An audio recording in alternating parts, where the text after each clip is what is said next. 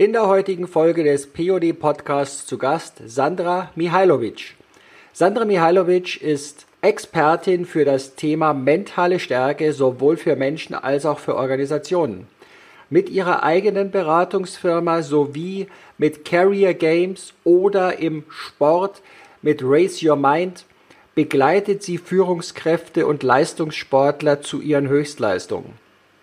Wir unterhalten uns heute über die Anforderungen, die Führung nicht nur in speziellen Ausnahmesituationen, sondern generell leisten muss und was es zur Unterstützung gibt, um diese Höchstleistungen abzurufen.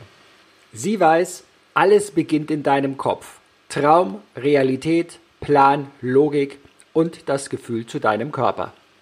Präsentiert wird euch diese Folge von Content Guru, dem Innovator für Multichannel Kommunikationssysteme. Und nun gute Unterhaltung.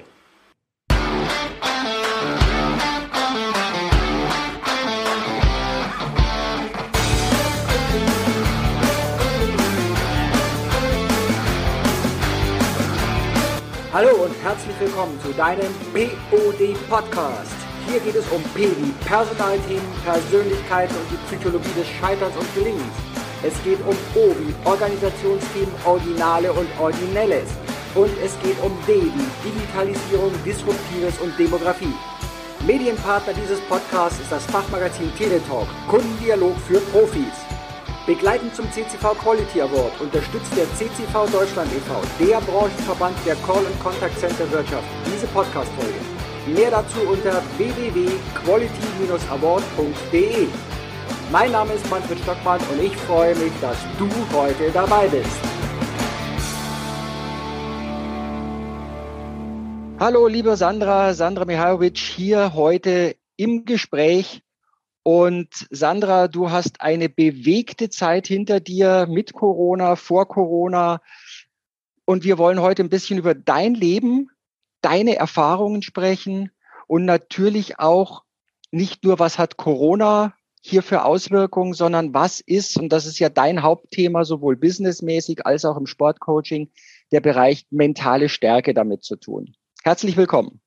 Ja, lieber Manfred, vielen, vielen Dank für die Einladung zu deinem Podcast. Ich bin schon ganz gespannt, über was wir alles reden wollen und freue mich sehr drauf. Ja, wahrscheinlich hätten wir wesentlich mehr Themen, als es Zeit für so einen Podcast eben ist. Ja, die erste Frage ist immer, damit unsere Teilnehmer, unsere Zuhörer das Ganze auch einordnen können. Wer ist Sandra Mihajlovic? Woher kommst du? Beziehungsweise, also fachlich, woher kommst du? Und was hat dich zur Psychologie gebracht? Ja, Manfred, ich fange mal einfach ganz weit vorne an. Und zwar ganz weit vorne bedeutet für mich die Ausbildung, was so ein erster Meilenstein in meinem Leben war, nach der Schule äh, mit einer Banklehre zu beginnen. Und das eine erfahrungsreiche Zeit war, wo ich auch schnell gemerkt habe, okay, das Thema ist es nicht, aber auch mir überlegt habe, ich bleibe da jetzt erstmal dran, weil ähm, ich wirklich dazu neige, wenn ich Dinge angefangen habe, die auch abzuschließen und habe das dann auch gemacht. Das war alles in Kassel, wo ich gebürtig herkomme. Ähm, und ja, habe da die ersten, ja, die, die Ausbildung, drei Jahre Ausbildung gemacht und dann noch mal ein halbes Jahr gearbeitet. Und während dieser Ausbildungszeit reifte so der Gedanke, hm, ist das alles? Kann das alles sein? Und so bin ich dann auch irgendwann auf das Psychologiestudium gekommen und zwar aus der letztendlich Unzufriedenheit raus in der Bank. Ähm, habe ich ein Praktikum gemacht bei Cabera, das ist eine Beratungsstelle für Frauen und Mädchen mit Essstörungen, die dort ähm, ambulante Therapiemaßnahmen in Anspruch nehmen können. Und über dieses Praktikum da bin ich letztendlich auf die Idee gekommen, Mensch, ein Studium könnte doch was sein und ähm, die Psychologie ist das Richtige, weil zu dem Zeitpunkt war das für mich einfach ein tolles Thema. Also dieser therapeutische Umgang mit den, mit den Frauen, die da diese Problemstellungen haben. Und so kam es dazu, dass ich letztendlich zur zweiten Station oder zweiten wichtigen Station in meinem Leben kam, dem Studium ähm, was ich in Landau gemacht habe, was auch eher zufällig war, dass es mich nach Landau verschlagen hat mit meinem damaligen Freund und ich. Wir wollten zusammen an die gleiche Uni und ähm, haben dann äh, uns für Landau entschieden, weil wir da alle Schwerpunkte studieren konnten. Also zur damaligen Zeit war das ähm, Therapie, also klinische Psychologie, pädagogische Psychologie und Arbeitsorganisationspsychologie. Und über das Studium habe ich dann eigentlich meine Liebe zur Arbeits- und Organisationspsychologie entdeckt, die dann auch dazu führte, dass ich bei Daimler angefangen habe und dort auch erst in der Organisationsentwicklung war, dann in die Personalentwicklung gewechselt bin, dann ähm, Teamleiterin dort geworden bin und ähm, an verschiedenen Standorten gearbeitet habe und äh, da dann ja letztendlich auch wieder, und das ist, scheint sich wie ein roter Faden durch mein Leben zu ziehen, ähm, nicht mehr so zufrieden war und überlegt habe, was gibt es denn noch? Und mein jetziger Mann, damaliger Freund, der liebe Jackson, der dann gesagt hat, Mensch, mach dich doch selbstständig. Das ist doch, also er könnte sich das so gut vorstellen und hat mich da auch bestärkt. Und das hat letztendlich zu dem Entschluss geführt, dass ich zum einen das Unternehmen verlasse, mir ein Dreivierteljahr Auszeit gönne, um mal zu überlegen, was ich machen will und dann halt letztendlich zu der Gründung von den beiden Firmen geführt hat, einmal Mihailovic Consulting und Career Games, was, glaube ich, heute so ein bisschen unser Schwerpunkt sein wird, dahin zu gucken und zu meinem Projekt Raise Your Mind. Also das war so mal mein beruflicher Lebensweg. Und ja, vielleicht noch ein bisschen was zu mir privat. Also ich habe immer viel Sport gemacht und war früher sehr aktiv, was das Thema Judo angeht. Das war zu Kasseler Zeiten noch, aber auch, ähm, wo ich dann in der Pfalz war. Ähm, habe Bundesliga gekämpft, habe viel Wettkämpfe gemacht. Also insofern da großen Bezug zum Thema Sport und natürlich auch mich immer damit auseinandergesetzt, was heißt Wettkampf, was heißt mental stark zu sein im Wettkampf. Ähm, habe dann meinen Geschäftspartner Ottmar kennengelernt, mit dem ich jetzt zusammen die Firma Career Games betreibe, also Professor Ottmar Braun, der an der Universität Koblenz-Landau arbeitet. Und ähm, ja, wir haben uns im zweiten Semester kennengelernt. Wir haben jetzt, jetzt neulich mal festgestellt, wir haben schon über 20 Jahre, die wir zusammenarbeiten in unterschiedlichsten Rollen. Und so bin ich dann auch in der Pfalz hängen geblieben, also nicht nur wegen Ottmar, sondern auch, weil ich bei Daimler gearbeitet habe in Wörth, was ja auch in der Pfalz liegt und ähm, bin der Pfalz bis heute treu geblieben. Genau. Und vor sechs Jahren habe ich meinen Mann kennengelernt, habe ich ja eben schon erzählt. Mhm. Und über ihn auch die Liebe zum Motorrad Rennsport und ähm, da auch wiederum die Liebe zum Coaching von Leistungssportlern, die ich lange Zeit so ein bisschen hinten angestellt habe, weil ich immer gedacht habe, hm, ist das was für mich, aber das kam da sehr stark wieder und so kam es halt auch zur Gründung von dem Projekt Race Your Mind, was darum geht, einfach ja mit Sportlern, aktuell arbeite ich mit Schwerpunkten mit Motorradrennsportlern zusammen, ähm, darum geht, die mental stark für Rennen, für eine Rennsaison und so weiter zu machen. Mhm. Ja, soweit du hast jetzt zu mir. Ja, super. äh, da, da, ist ja wahnsinnig viel dazwischen, äh, auch sehr unterschiedliche Bereiche und trotzdem, wie du sagst, irgendwo gibt es auch immer wieder einen roten Faden dabei. Du hast jetzt gerade Ottmar Braun angesprochen. Ja, daher haben wir uns mal kennengelernt vor etlichen Jahren, ja. denn Ottmar Braun war für unsere Zuhörer viele Jahre auch Mitglied der Jury des CCV Quality Awards und da war ich ja für diesen Quality Award auch immer als Obmann, auch heute noch äh, zuständig. Und ja, das war dann so der Teil. Und ja, er hat ja auch, beziehungsweise die Universität und er da sehr mittreibend auch immer wieder die im Sommer in wunderbarer Umgebung diese Wochenenden veranstaltet zum Thema Psychologie, Unternehmenspsychologie, also diese gesamte Bandbreite. Ne? Genau, genau. Und da hatten wir uns, ich meine, es wäre 2015 gewesen. Das war das Symposium, ähm, ich glaube in Bad Dürkheim, und da haben wir uns kennengelernt auf dem Symposium. Da war damals schon der Schwerpunkt positive Psychologie. Und ähm, ja, das war so für mich auch so ein bisschen der Startpunkt, mich mit dem Thema positive Psychologie auseinanderzusetzen. Und da nochmal einen Schwerpunkt auch reinzuschnuppern, ja. Genau, und da war auch schon Career Games und diese Teile. Du hast es ja schon gesagt, wir haben diese zwei Teile oder wir haben den Schwerpunkt mit dem Thema Mental. Career Games, jetzt ist es paar Mal auch dieses Wort gefallen dabei. Positive Psychologie, ganz wichtiger oder eine andere Strömungsrichtung auch in der Psychologie, die in den letzten Jahren noch immer mehr an Bedeutung gewonnen hat. Was ist jetzt Career Games? Was können sich Unternehmen oder auch Führungskräfte darunter vorstellen? Ja. Ähm, Career Games ist ganz klassisch gesagt eine Trainingsfirma. Trainingsfirma mhm. von Kompetenzen, die Mitarbeiter in einem Unternehmen brauchen, um erfolgreich in einem Unternehmen zu arbeiten und auch ein Unternehmen erfolgreich zu machen.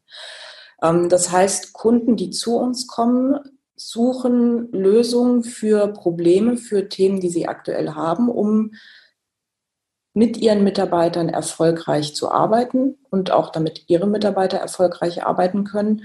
Probleme heißt nicht immer unbedingt, dass diese aus einem Defizit raus entstehen müssen, sondern das können genauso gut ähm, Themen sein, wo man sagt, Mensch, wir sind so erfolgreich, was können wir denn jetzt machen, damit wir weiterhin so erfolgreich bleiben? Welche Kompetenzen unserer Mitarbeiter sind besonders wichtig?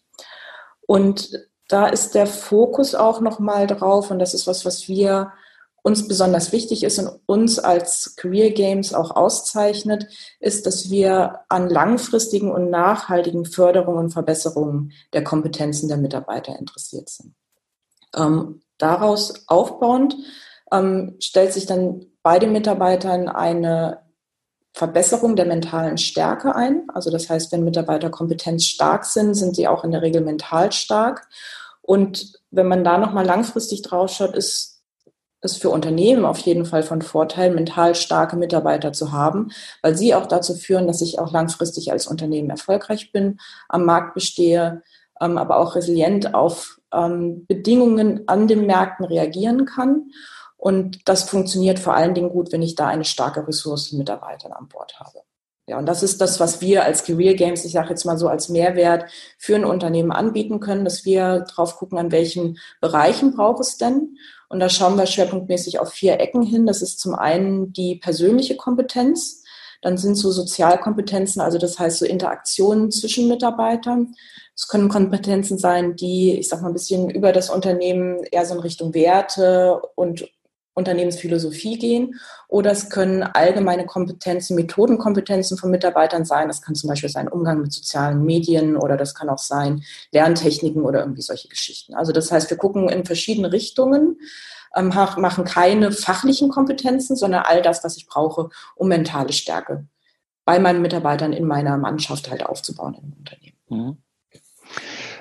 Dieses Thema mentale Stärke, ich erinnere mich noch irgendwie in den 80er Jahren, Boris Becker, damals in einem Interview, wo er über das ja, wo ich also mir zumindest zum ersten Mal bewusster in die Öffentlichkeit kam, wo sich aber sehr viele Journalisten darüber lustig gemacht haben, ach, mentale Stärke, der soll mal mehr auf den Platz gehen und trainieren, dann spielt er auch wieder richtig. Ja. Genau das ist ja auch häufig, du hast es schon angesprochen, Techniken, Methoden, aber das ist ja häufig etwas, was immer noch so in den Köpfen drin ist. Wenn ich nur viel genug übe, dann wird das schon irgendwann. Aber mhm. wir haben ja da was im Kopf und es gibt ja diesen schönen Spruch, gewonnen und verloren wird im Kopf. Also das heißt, egal was ich mache, die Entscheidung hat irgendjemand anders in meinem Kopf schon getroffen. Bin es ich oder wer ist es? Ja, genau. Was heißt mental da? Ja, ich habe immer so schön, wenn wir mal beim Beispiel Boris Becker bleiben. Ne? Also wenn ja. man jetzt so ein, ich sage jetzt mal, ein mittelguter Spieler ist und man könnte sich jetzt überlegen, wow, ich ähm, kann mir den Kopf, also zu seiner damaligen Bestleistungszeit, ja, kann mir den mhm. Kopf von Boris Becker bei mir auf die Schultern pflanzen lassen. Mhm. Und umgekehrt, Boris Becker kann sich meinen Kopf auf die Schultern lassen, pflanzen lassen. Mhm. Bei wem ist die Wahrscheinlichkeit höher, dass man, wenn man im Wimbledon spielt, auch erfolgreich ist? Mhm wenn der Körper, also Boris Beckers Körper meinen Kopf hat oder wenn ich mhm. den Kopf von ihm habe. Und das ist ganz spannend, dann sagen die Leute immer erstmal, naja, das macht ja jetzt keinen Unterschied. Und dann fangen sie an zu überlegen. Und ähm, dann kommt halt ganz oft, ah ja, gut, ich habe ja dann die Gedanken von Boris Becker in mir. Mhm. Und da merkt man halt immer, dass egal alles, was ich tue und auch ähm, was ich an Leistung bringen kann, fängt halt im Kopf an und nicht irgendwie in den Muskeln oder sowas. Ne? Wahrscheinlich, wenn ich nicht gut trainiert bin und ähm, da bestimmte Sachen nicht kann, werde ich relativ schnell müde werden. Aber prinzipiell kann ich die ganzen Trainingsabläufe, kann ich die ganzen Techniken machen. Umgekehrt wird der Körper von Boris Becker, auch wenn er noch so gut, ich sag mal, muskulös und so trainiert ist, wahrscheinlich mit meinem Kopf nicht die Leistung abrufen können in einem Wimbledon-Turnier. Und das ist so, ähm, zeigt so dieses Thema, ähm, wir vergessen ganz oft den Kopf. Und das ist unabhängig davon, ob ich jetzt in einem Business-Kontext bin, ob ich in einem privaten Kontext bin oder in einem sportlichen Kontext bin. Ähm, ich bin oft zu schnell dabei zu sagen, ja, man muss nur fleißig sein und man muss nur üben. Und das gehört auch natürlich mit dazu. Also im Sinne von, ich muss Muskeln aufbauen oder irgendwie solche Geschichten oder ich muss nur oft genug jemandem sagen, ähm, ja, da brauchst du keine Angst davor zu haben, das geht dann schon. Aber wenn das einmal in unserem Kopf drin ist, dann kriegen wir es oft schwer wieder raus. Und da brauchst du dann wiederum Techniken, um mental zu trainieren und damit dann auch mentale Stärke, mentale in Anführungszeichen Muskelkraft aufzubauen. Da ist ja auch jetzt dieser kleine Unterschied dabei, weil du sagst, im Kopf dann sagen man, ja, ich weiß das doch, ich, klar, sehe ich ganz klar, also ist doch da bei mir. Aber das ist ja nicht der Verstand, diese paar Prozent, mit denen wir da immer agieren, sondern da ist ja im Kopf hier noch was anderes drin, mit dem du letztendlich aus der psychologischen Seite auch erarbeitest. Ne? Genau, also wenn man mal so überlegt, so diese vielen, vielen unbewussten Dinge, die irgendwie ablaufen, das sind letztendlich die Dinge, an denen man arbeitet. Aber, und das ist auch wichtig zu wissen, ich kann nur an etwas arbeiten, was ich bewusst in meinem Bewusstsein habe. Mhm. Also ich kann an meinem Unterbewusstsein quasi nur über diese, diesen indirekten Weg arbeiten, indem ich mir die Dinge, die ich verändern möchte, dann auch bewusst vor Augen führe und weiß, okay, an der und der Stelle habe ich Punkte, die ich verbessern kann und verbessern möchte. Und dann, und das ist mit mindestens genauso wichtig als zu erforschen und dann halt auch zu erkennen, wo das Problem denn jetzt gerade im Bewusstsein oder auch im Unterbewusstsein liegt, ist, dass man dann regelmäßig trainieren muss. Und das mhm. ist bei solchen mentalen Geschichten nicht anders, wie wenn ich jetzt ins Fitnessstudio gehe. Nur allein vom Vorsatz, ich äh, werde jetzt meine Muskeln trainieren und vom Trainingsplan machen, passiert gar nichts. Mhm. Ja, sondern meine Muskeln verändern sich nur, indem ich regelmäßig jeden Tag trainieren gehe oder mehrere Male in der Woche. Und genauso ist es auch mit der mentalen Stärke. Wenn ich jetzt mit einem Manager oder auch mit einem Sportler zusammenarbeite, wir erarbeiten Techniken und das ist alles prima. Aber wenn die Person dann nicht regelmäßig übt, also zum Beispiel nicht regelmäßig eine Meditation macht, zum Beispiel als eine mögliche Übung, dann wird sich da auch nichts verändern. Und es mhm. wird sich auch nichts verändern, wenn ich es dann nur am Wettkampftag mache oder als Manager vor der wichtigen Präsentation, die ich vom Vorstand halte, zum Beispiel, vor der ich aufgeregt bin. Sondern es muss regelmäßig trainiert werden. Und das ist halt oft das, warum, warum man vergisst, oder warum also so gute Vorsätze oft nicht wirksam sind. Ja, weil ich mhm. vergesse, dass das mit Arbeit verbunden ist, diese zu verändern und neue Gewohnheiten auch aufzubauen. Ja. Das ist aber jetzt auch wieder so eine Spezialität, die ihr mit Career Games verfolgt. Also einmal schon mal diese tolle Verbindung mit der Universität, also auch sehr vieles wissenschaftlich nochmal zu fundieren, zu unterlegen, zu verifizieren aber eben auch, klar, ihr habt, glaube ich, auch so ein paar klassische Seminarprogramme, aber es ist eben auch dieses Begleitung und diese, diese kleinen Impulse, die ihr mit einbringt in dieses Thema. Ne? Genau, also wir haben, ich sag mal, die Trainings, die wir anbieten, sind einmal ganz klassische Trainings, die entweder in-house oder offen stattfinden, wo man so klassische Seminare hat, die ein oder zwei Tage gehen, manchmal auch einen halben mhm. Tag, je nachdem, wie so ein Unternehmen da auch Zeit investieren möchte und auch wie die Mitarbeiter abkömmlich sind an ihren Arbeitsplätzen. Was wir aber merken und was wir immer stärker auch in den Vordergrund bringen, was ich finde jetzt auch so ein bisschen durch diese ähm, Online-Zeit, wo so Zoom-Meetings oder überhaupt irgendwelche internetbasierten Meetings mehr geworden sind, sind kleinere Sequenzen, also so in der Größenordnung von anderthalb bis zwei Stunden. Ähm, es hat verschiedene Vorteile. Das eine ist, der Mitarbeiter ist nicht so lange vom Arbeitsplatz weg. Und der Mitarbeiter hat dadurch die Möglichkeit, ähm, sich stärker auf das Training zu konzentrieren, weil er nicht so im Hinterkopf hat, oh Gott, mein Mailpostfach läuft jetzt voll oder ich komme mit meinen Arbeiten jetzt nicht, weil ich zu dieser Schulung bin.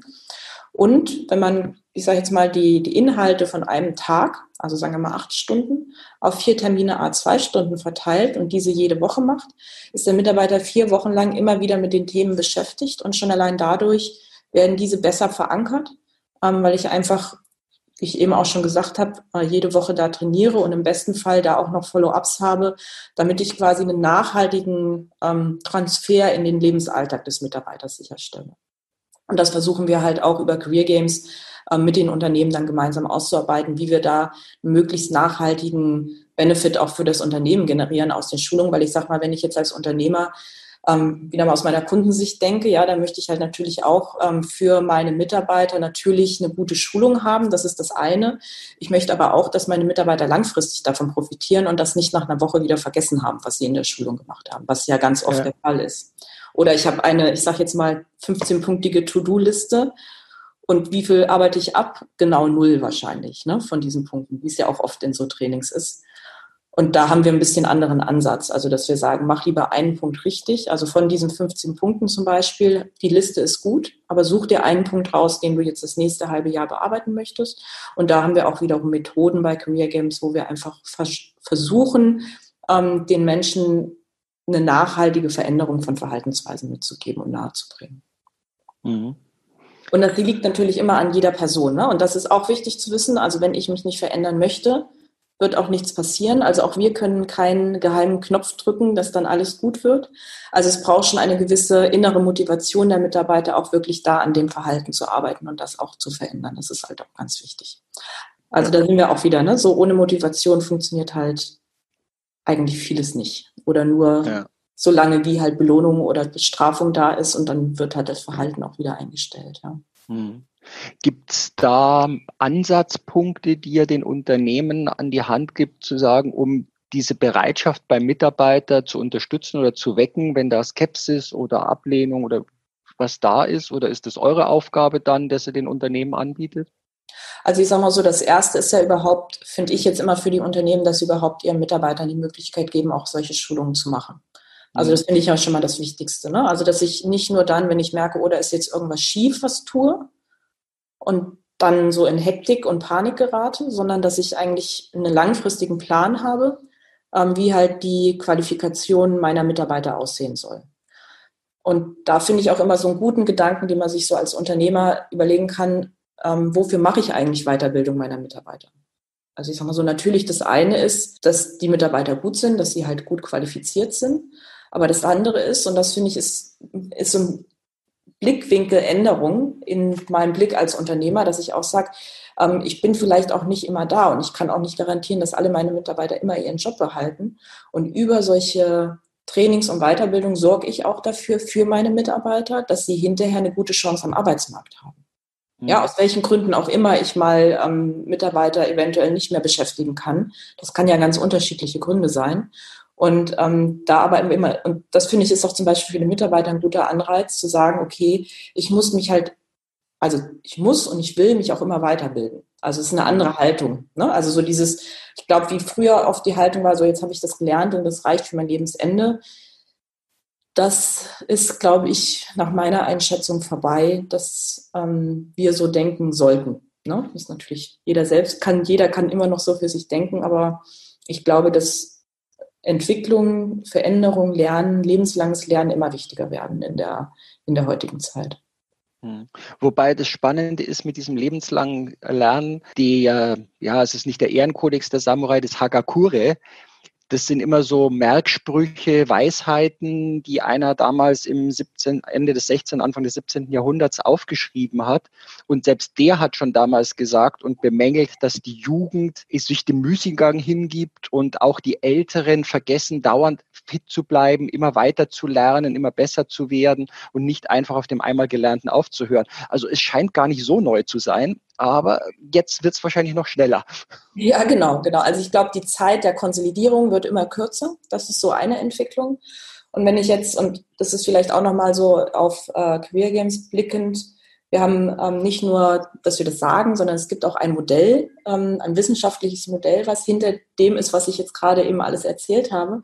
Und zwar, wenn man jetzt sagt, okay, das erste ist, was wir machen, wir bauen mit Hilfe von Techniken der positiven Psychologie und anderen Richtungen ähm, verschiedene Kompetenzen aus, die ich ja eben auch schon angesprochen habe. Dadurch mhm. steigern wir die mentale Stärke. Also das heißt, das führt dazu, dass kognitiv, motivational, emotional da was sich verändert bei den Mitarbeitern.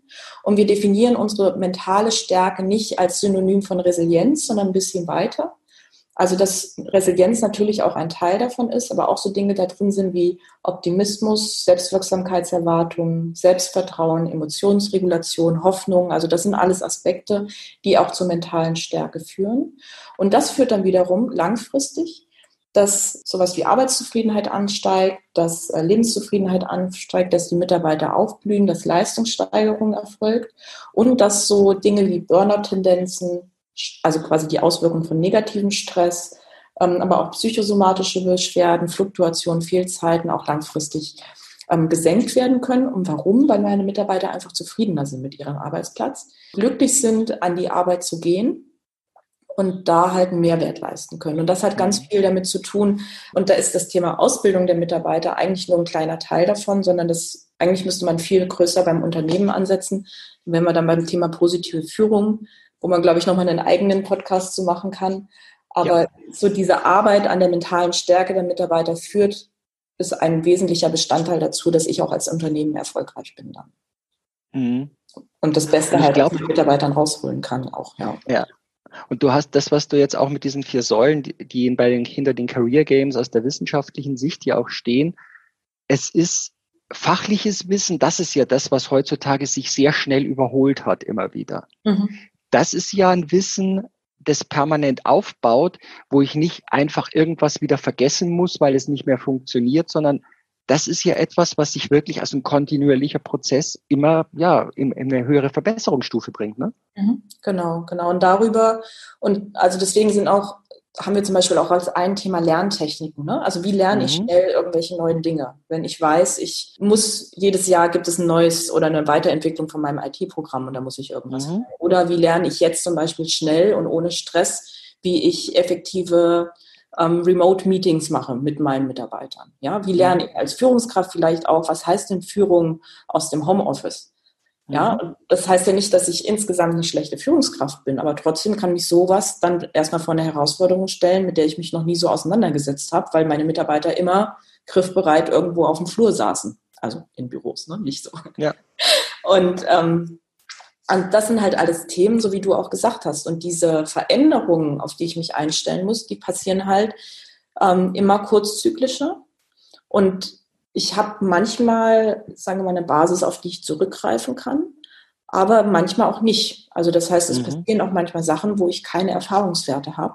Also das mhm. heißt, Unsicherheiten, in denen Entscheidungen getroffen werden, also gerade wenn ich jetzt mal so aus einer Führungsperspektive oder Unternehmerperspektive rausdenken, die Unsicherheit wird schon größer. Also das würde ich schon so, schon so sagen. Und da hilft dann natürlich auch, wenn ich ähm, gutes Vertrauen in mich habe, ich weiß, wie ich Entscheidungen treffe, wie ich auch Entscheidungen in Unsicherheit treffe. Und das ist auch ein Teil von mentaler Stärke zu haben, da schnell ähm, mal aus der aktuellen Sichtweise gute Entscheidungen zu treffen. Ob sie sich dann bewähren, das muss dann immer die Zeit zeigen aber sozusagen in dem Moment mit allen zur Verfügung stehenden Informationen da gute Entscheidungen zu treffen. Und da ist mentale Stärke auch sehr wichtig.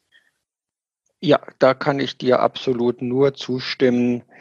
Das Zaudern und Zögern, das kennst du wahrscheinlich auch in vielen Unternehmen, ist das, was immer am schlimmsten ist. Keiner kann sich auf was einstellen. Das ist immer ein permanenter Schlingerkurs. Wenn ich eine Entscheidung getroffen habe, kann ich aus den Folgen, die daraus gegangen wird, auch wieder die Korrekturen machen. Und der ja, Vorstandsvorsitzende von Tata, also dem indischen Großkonzern, mhm. glaube ich, der Enkel auch des Gründers ist, der hat immer, der hat so einen Spruch, der sagt, ja, ich entscheide, aber ich entscheide eigentlich nicht, weil ich gehe dann immer den nächsten Schritt und warte ab, was passiert ist und dann gehe ich wieder diesen nächsten Schritt. Also dieses Schritt für Schritt und nicht, ich muss jetzt alles, was in den nächsten drei Jahren passiert, komplett einmal abgedeckt haben. Ne? Genau. Ja, also bin ich vollkommen bei dir. Und da ist, finde ich, auch so ein guter Anknüpfungspunkt zu dem, wo ich im Motorradrennsport unterwegs bin und mit Fahrern arbeite. Das, das wäre so meine Frage gewesen. Was kann Führung, was kann der Teil, was kann Sport von da und von da lernen? Gibt es da so viele Unterschiede oder was gibt es da eigentlich parallel? Ähm, also es sind also aus meiner Sicht verschiedene Parallelen. Und ähm, also eine fange mal beim Team an. Ja, also ein Motorradrennsport-Team. Also das heißt in der Regel, wenn wir jetzt mal bei den größeren Teams sind, ist es so, dass die nicht ähm, die Fahrer alleine irgendwie auf die Rennstrecke fahren, sondern die haben ein Team um sich von Mechanikern, von ähm, Menschen, die sich mit dem Data Recording auskennen. Also es ist eine große Wissenschaft da auch wirklich, ähm, die mit dem Motorradfahren irgendwie zusammenhängt. Und also das eine ist, wie funktioniert das Team? Wie funktioniert auch der Transfer von Informationen von dem Fahrer in das Team? Mhm. Weil eine wichtige Komponente ist, dass das Motorrad halt optimal eingestellt werden muss auf den Fahrer und auf die jeweilige Strecke, die gefahren wird. Und das Team kann nur so gut arbeiten, wie sie Informationen von dem Fahrer bekommt. Mhm. Wenn man das jetzt mal auf den Unternehmenkontext überträgt, ja, also ein Unternehmen kann auch nur so erfolgreich sein, indem sie eben quasi für den, für den Kunden das Bestmögliche zur Verfügung stellen, aber auch wissen, was der Kunde braucht mhm. und wie es draußen in der Welt des Kunden aussieht.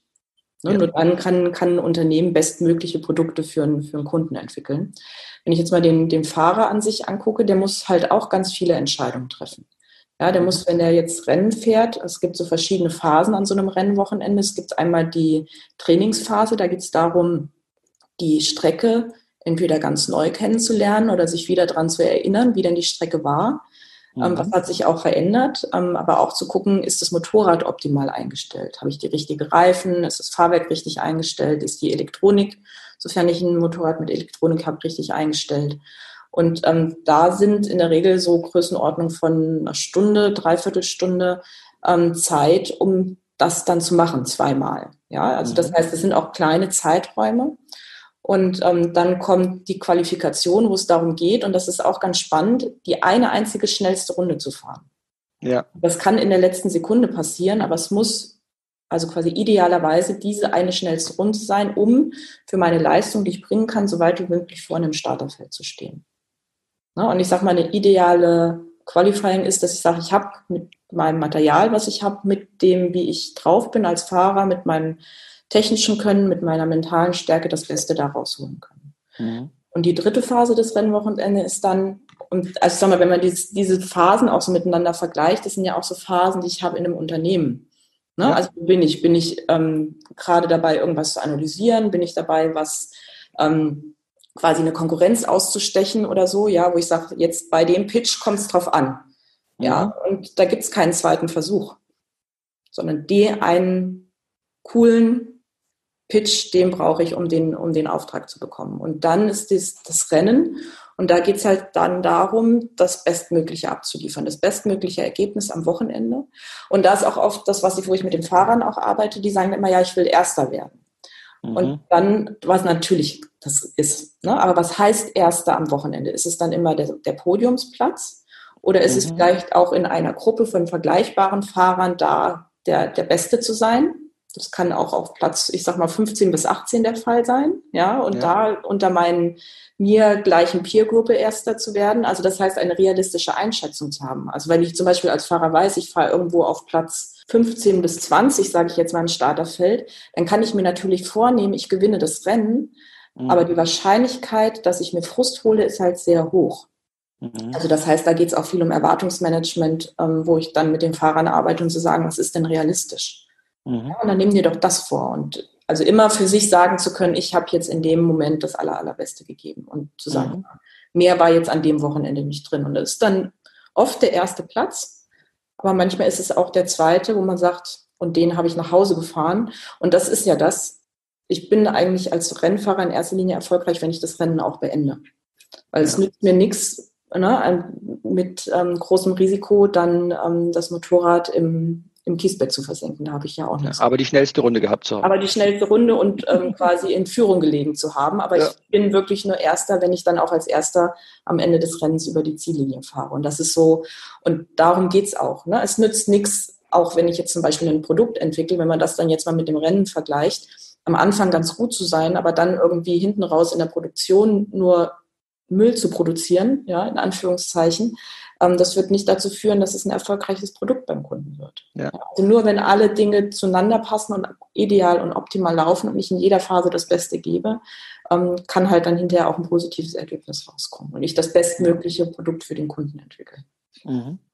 Und da sind, also das heißt, du siehst, da sind viele, viele Parallelen, ähm, die man, ich sag mal, wenn man jetzt mit Führungskräften auch so einen Workshop auf der Rennstrecke machen würde, was ich noch nicht anbiete, aber was ein, ein, eine Idee ist, äh, die ich gerade so im Kopf habe, ähm, wo man einfach viel auch äh, Synergien schaffen kann und mitnehmen kann und quasi reflektieren kann, auch dann wiederum in einen, einen Business-Kontext rein. Ja.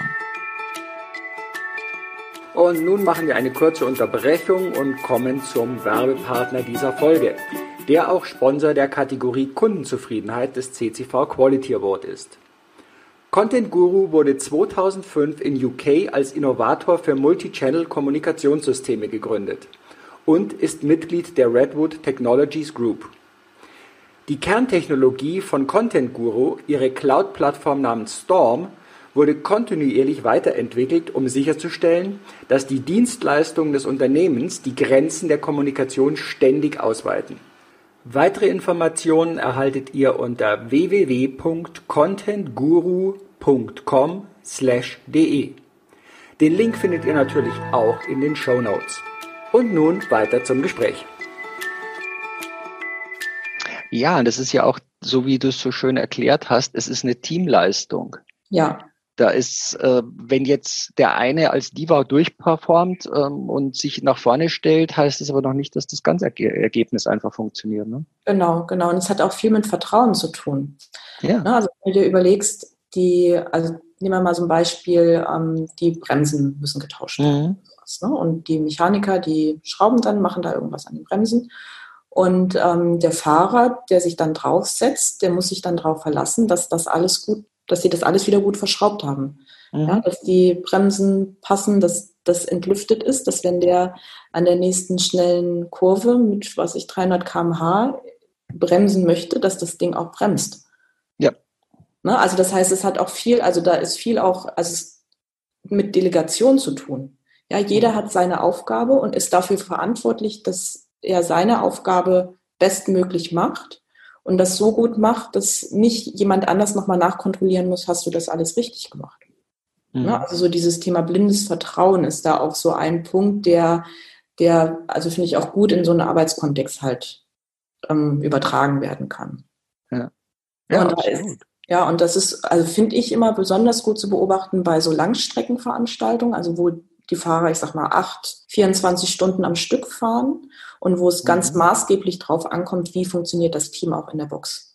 Ja, mhm. Wie gut sind die, wie schnell sind die, wie schnell können Reifenwechsel gemacht werden, weil da kann Sekunden sein, die das Team, ich sage jetzt mal in der Box, das Rennen verliert und der Fahrer noch so schnell fahren kann, aber wenn die Prozesse dann da nicht anständig laufen, da dann wertvolle Zeit verschenkt wird, die dann ja. dazu führt, dass das Team dann vielleicht nicht ganz vorne mit dabei ist, sondern irgendwo nur im Mittelfeld halt dann fährt. Ja. Mhm. Wir haben jetzt auch schon immer wieder so ein bisschen dieses Thema gestriffen, dass die Corona-Zeit ausmachte. Du hast gesagt, ja, ich habe jetzt die Mitarbeiter eben nicht mehr im Nachbarbüro oder irgendwo aber auf dem Flur. Was hat sich denn da verändert bei dir in deinem Arbeiten und welche Anforderungen kamen auf einmal von den Unternehmen, von deinen Kunden? Beziehungsweise ja, als, ja. als einzuschränken, kamen die Anforderungen von den Kunden oder wussten die noch nicht so genau, aber du konntest ihnen ein bisschen auf die Sprünge helfen? Also ich sage mal, es sind ganz unterschiedliche ähm, Sachen, die da waren. Also das eine, das eine ist, dass natürlich ähm, Themen verschoben worden sind. Also klar, weil die Kunden halt auch sagen, wir wissen gerade noch nicht, wir sind gerade mit ganz anderen Dingen beschäftigt. Ähm, ich glaube aber, das ist auch ganz normal, dass in einer Krise bestimmte andere Dinge einfach ähm, wichtiger oder höhere Priorität haben. Das heißt, ähm, auch mit den Kunden gemeinsam zu überlegen, wie kann es denn aussehen oder verschiedene Varianten zu denken. Ja, also dass man ähm, nicht mehr nur sagt, okay, wir machen jetzt das Präsenztraining, sondern nein, wir können auch ähm, remote machen oder wir können, je nachdem, ne, was es halt braucht und wie jetzt das in der die weitere Entwicklung aussieht. Das ist so das eine. Ähm, aber auch, und da haben wir auch ein ähm, ja sieben oder eigentlich achttägigen Post gehabt auf unserer ähm, Homepage Career Games, haben wir gesagt, was brauchst du eigentlich, um jetzt mal in dieser Lockdown-Phase ähm, da mental stark auch durchzukommen durch diese Corona-Zeit. Also sie ist unsere die mentale Stärke, die die beschäftigt uns da immer wieder. Und da gab es einfach so verschiedene Dinge. Was bricht denn da auf einmal weg? Ja, also das heißt, wir haben uns am Anfang damit beschäftigt, ähm, zu sagen, ja, jetzt auf einmal fehlt mir Struktur.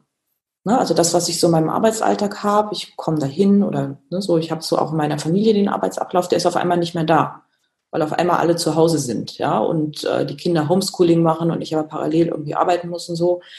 Oder, ne, also es fehlt da die Struktur. Und da halt zu sagen, ähm, was brauchst du denn einfach, um eine gute Struktur zu machen? Ja, sich die Fragen zu stellen, was möchte ich tun, warum möchte ich es tun, wie möchte ich es tun, wann möchte ich es tun und das nicht nur für sich alleine zu definieren, sondern halt auch für die ganze Familie, ja, wenn man in so einem Familienkontext ist, sodass man halt weiß, wer wann was welche Themen braucht und da macht es halt Sinn, einfach auch mit Plänen zu arbeiten. Ja, auch wenn man normalerweise nicht so der Planer ist, aber um so Strukturen wieder für sich aufzubauen, ist es einfach wichtig, da so einen Plan zu haben. Und dann sind es auch so kleine Methoden, die wir da in dem Podcast, äh, Podcast sage ich, in der, in dem ähm, Blog beschrieben haben. Was können so Techniken sein, die helfen? Also zum Beispiel eine Technik, die ich ganz wichtig finde, gerade wenn man kleinere Zeiträume, ist die Pomodoro-Technik. Ja, wo es darum geht, ähm, Aufgaben in kleinere Blöcke zu unterteilen, wenn sie länger, längere Aufgaben sind und immer sagt, so in den 25 Minuten arbeite ich genau an dem Thema. Sich dazu auch einen Wecker zu stellen und dann halt wieder zu sagen, so jetzt gibt's Pause, jetzt mache ich entweder ein anderes Thema oder oder oder. Also das heißt, über solche Sachen haben wir geschrieben, aber auch so Dinge wie Achtsamkeit, Dankbarkeit, also so Dinge, Methoden, die aus der positiven Psychologie kommen, die einfach helfen, da auch Energie zu aktivieren, Energie aufzubauen und auch so Dinge wie, wie integriere ich auch Bewegung, ohne dass ich jetzt zur Sportskanone werde. Ja, also das heißt, wir haben so die Methode des Pleasure Walks beschrieben, ist auch eine Methode, ist, um auch Achtsamkeit aufzubauen. Ja, also solche kleinen Dinge und das insgesamt sieben Stück sind da in, in dem Blog beschrieben. Ja, also so, dass es das, was jetzt auch so ein Punkt war, aus der Corona-Zeit raus oder in der Phase drin eigentlich des akuten Lockdowns, ähm, wo wir auch gesagt haben, da wollen wir jetzt unseren Kunden auch was zur Verfügung stellen und machen das dann immer über, über unsere, unseren Blog, wenn solche Themen sind. Ja, äh, das, was du jetzt hier gerade angesprochen hast, das ist ja auch der Teil, wir verlinken die Sachen ja auch auf das Career Games und auf Raise Your Mind, dein Projekt, das du vorher gerade so ausführlich beschrieben hast. Und das sind diese kleinen Teile. Die Psy äh, positive Psychologie würde ich auch noch mal ganz gerne drauf ein bisschen zurückkommen, denn auch da gibt's ja so wahnsinnig schöne Mythen, Schrägstrich, falsche Vorstellungen von, ja, positives Denken allein hilft mir ja jetzt auch nichts und nur positiv, die Welt ist doch ganz anders. So, äh, was kannst du demjenigen entgegnen, wenn, ja, stimmt ja auch, sag du. Ja. Ich sag, äh, genau, genau, da würde ich erstmal sagen, stimmt, du hast recht wie heißt es immer so schön, nur Sonne macht eine Wüste. Ja, also es mhm. braucht immer alle Teile. Ja, im Prinzip wie Yin und Yang. Ja, es braucht mhm. Licht und Schatten, es braucht Gut und Böse und so weiter. Was die positive Psychologie macht, ist eher eine, aus meiner Sicht eher eine Haltung, die ich einnehme zu Themen. Mhm. Ja, also das heißt, ich ähm, schaue immer drauf, wie kann ich am bestmöglich in verschiedenen Lebensphasen agieren, so dass ich für mich immer sagen kann, ähm, ich bin aus dieser Situation bestärkt, gestärkt hervorgegangen und der, der Anlass quasi, wann ich da ansetze, kann sowohl in einer Krise sein, kann aber auch genauso gut sein, wenn es mir gerade sehr gut geht. Ja, und ich einfach nur daran arbeiten möchte, dass dieser Zustand aufrechterhalten wird. Vielleicht nochmal so ein bisschen die Geschichte der positiven Psychologie. Das Anfang 2000 hat Martin Seligman das auf der Jahrestagung der amerikanischen Psychologischen Association, ähm, Vereinigung halt ähm, als erstes mal so das als Konzept irgendwie oder als ähm, Gedankenspiel in den Kopf gebracht und zwar ähm, um mit der nach den zwei Weltkriegen entstandenen oft negativen Haltung in der Psychologie aufzuräumen und das zu verändern. Mhm. Also das heißt, sehr aus dem Defizit ins Handeln zu kommen. Ne? Also das heißt, ich habe ein Problem, also das heißt, irgendwas funktioniert nicht, irgendwas ist schlechter als die Normallinie und jetzt fange ich an zu handeln. Sondern dass er sagt, klar, natürlich braucht es auch diese Prozesse. Das wäre wieder das, ne? Es kann nicht nur alles gut sein oder es ist nicht immer nur altes Sonnenschein. Aber ich kann auch an Punkten ansetzen, wenn es gerade sehr gut läuft, um das so mhm. zu lassen oder um noch über sich hinauszuwachsen. Und was da auch ähm, geprägt worden ist, ist dieser Begriff des Flourishen, des Aufblühens. Und das ist ja was, was man überall beobachten kann. Ja, also das heißt, Organismen, Systeme neigen dazu, sich immer nach dem Positiven, nach dem auszurichten, was eine positive Anziehungskraft hat. Und äh, letztendlich ist es genau das, ähm, auf was die Methoden der positiven Psychologie zielen. Und was mittlerweile halt auch der Fall ist, ist, dass das Ganze sehr, sehr gut wissenschaftlich untersucht ist und auch Wirksamkeiten nachgewiesen ist. Also das heißt, wenn ich zum Beispiel regelmäßig mir darüber überlege, ähm, wo ich in meinem Leben für dankbar bin oder wenn ich jeden Abend mir überlege, was Gutes in meinem Tag passiert ist, hat das Auswirkungen darauf, dass ich ähm, weniger Stressempfinden habe, dass ich insgesamt ähm, zufriedener bin, dass ich insgesamt positiver auf mein Leben gucke, dass ich besser schlafe und all solche Dinge. Also das heißt, es ist mittlerweile sehr gut ähm, untersucht. Und es knüpft halt an vielen ähm, Methoden und Schulen an, die es so und so schon immer gab. Also es ist eine Weiterentwicklung und es ist, ein, ich sage mal, eine andere Haltung, mit der man an Themen angeht. Mhm. So kann man es vielleicht erklären. Ja, das ist wunderbar schön zusammengefasst, finde ich. Ähm, das passt. Also es ist auch so eine Brückenschlag, den ich zu dem anderen Podcast von vor ein paar Wochen oder Monaten, was es war, mit Professor Ruckriegel, der ja zur Glücksforschung sich beschäftigt. Ja. Und auch da ist das Thema, du wirst erst glücklich, wenn du dankbar bist und du kannst nicht erst auf dein Glück warten und dann dankbar dafür zu sein. Also die Reihenfolge ist immer wohinter hecheln wir her und was glauben wir, was wir tun können. Und auch das ist keine Abkürzung. Ne? Das ist ja auch ein Entwicklungsprozess, der dann stattfindet. Ja. Und was man halt auch merkt, ist, dass, ähm, ich sag mal, dankbar sein für, ich sag jetzt mal, materielle Dinge, also ich sag mal, besser ist als nichts, ja, mhm. aber von der Wirksamkeit her ganz anders ist, wie wenn man dankbar ist für Umstände, für Personen, die einem im Leben sind, für Dinge, die einen persönlich bereichern.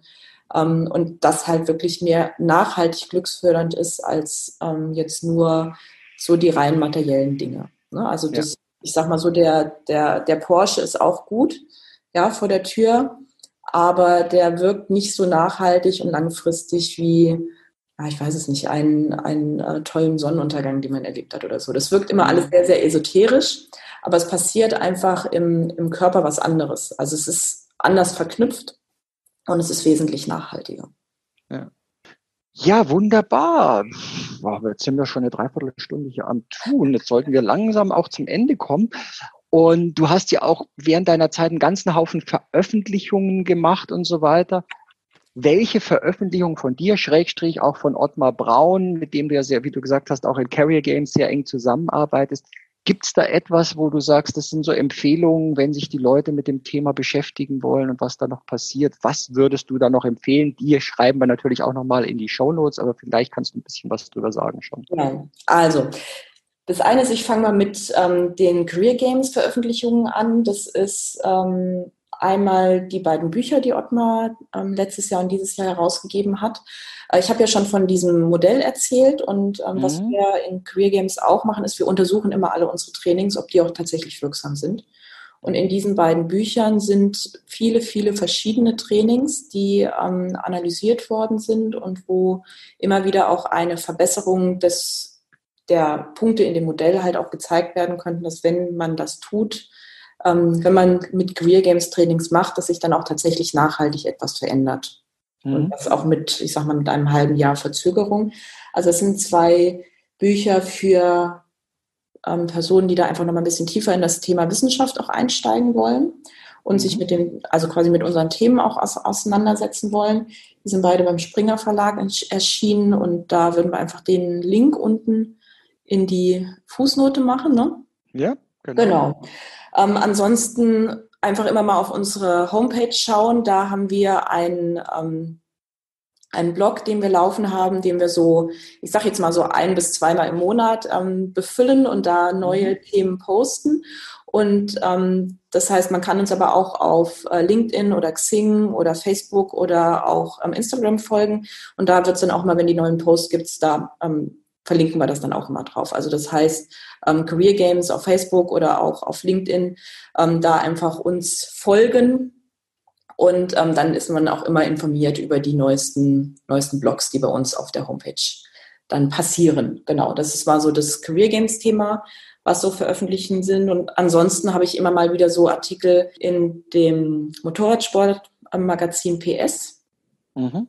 Da geht es immer so um das Thema natürlich mentale Stärke und die letzte Veröffentlichung, da habe ich mit einem äh, Fahrer gearbeitet, das ist so Rookie to Racer hieß diese Serie. Also wie komme ich vom, ich bin eigentlich noch nie auf der Rennstrecke gefahren und werd, und der ist jetzt mittlerweile richtig gut und richtig schnell. Mhm.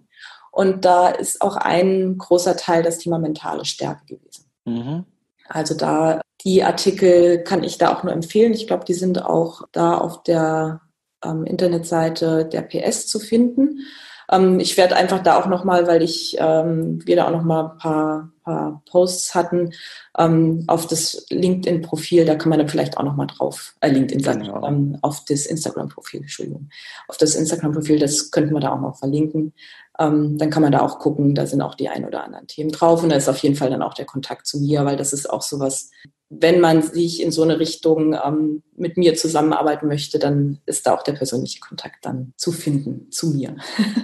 Okay, ja, es ist ja immer ganz wichtig auch, dass der Coach zum äh, ja, Coachee passt oder gegenseitig.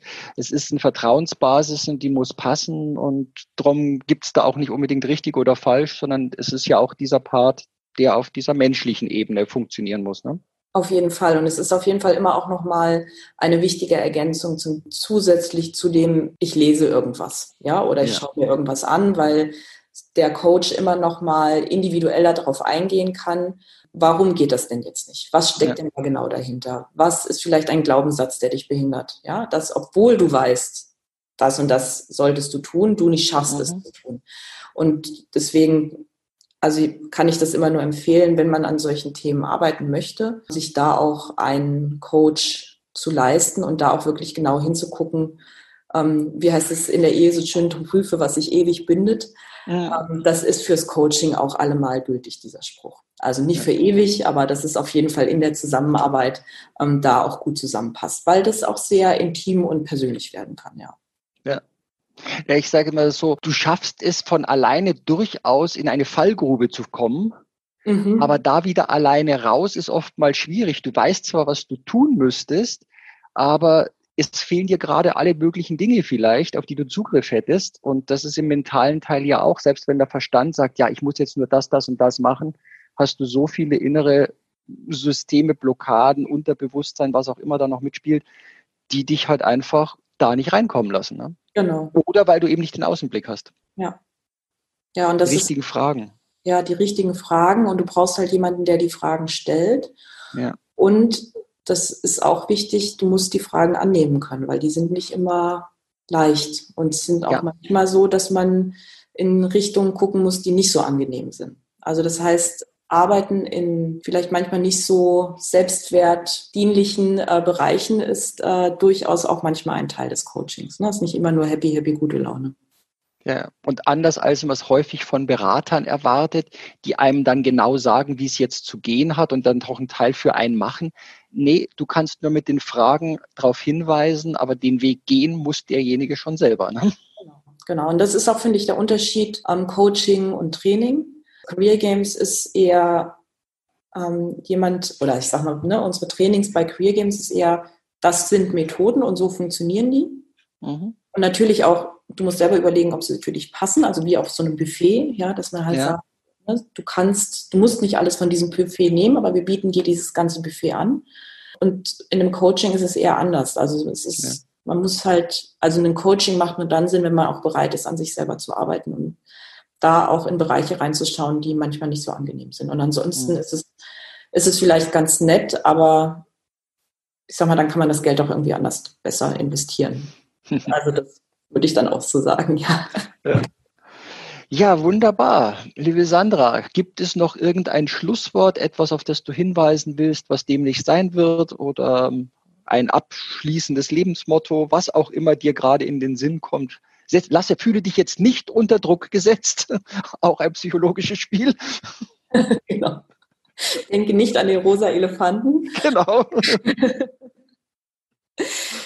ja, was will ich noch sagen? Erstmal, Manfred, dir vielen, vielen Dank, dass du die Plattform geboten hast, dass wir uns da zusammen unterhalten. Ich habe das sehr, sehr genossen.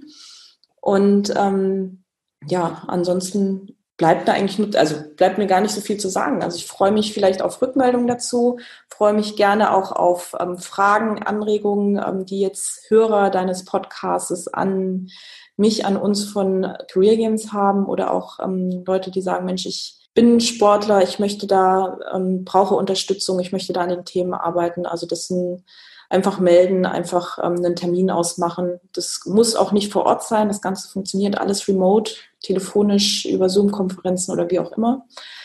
Ja, und nochmal, Manfred, abschließend vielen, vielen Dank an dich. Ich danke dir, Sandra. Da war wahnsinnig viel Input drin. Also ich glaube, das ist auch ein Podcast, den man nicht mit einmal hören komplett erschlossen hat. Den darf man sich in zwei, dreimal geben in verschiedenen Bereichen. Vielen herzlichen Dank und ich freue mich auf unsere nächsten Treffen und die weitere Zusammenarbeit. Ähm, ja, erstmal alles Gute dir. Vielen Dank. Ja, vielen Dank.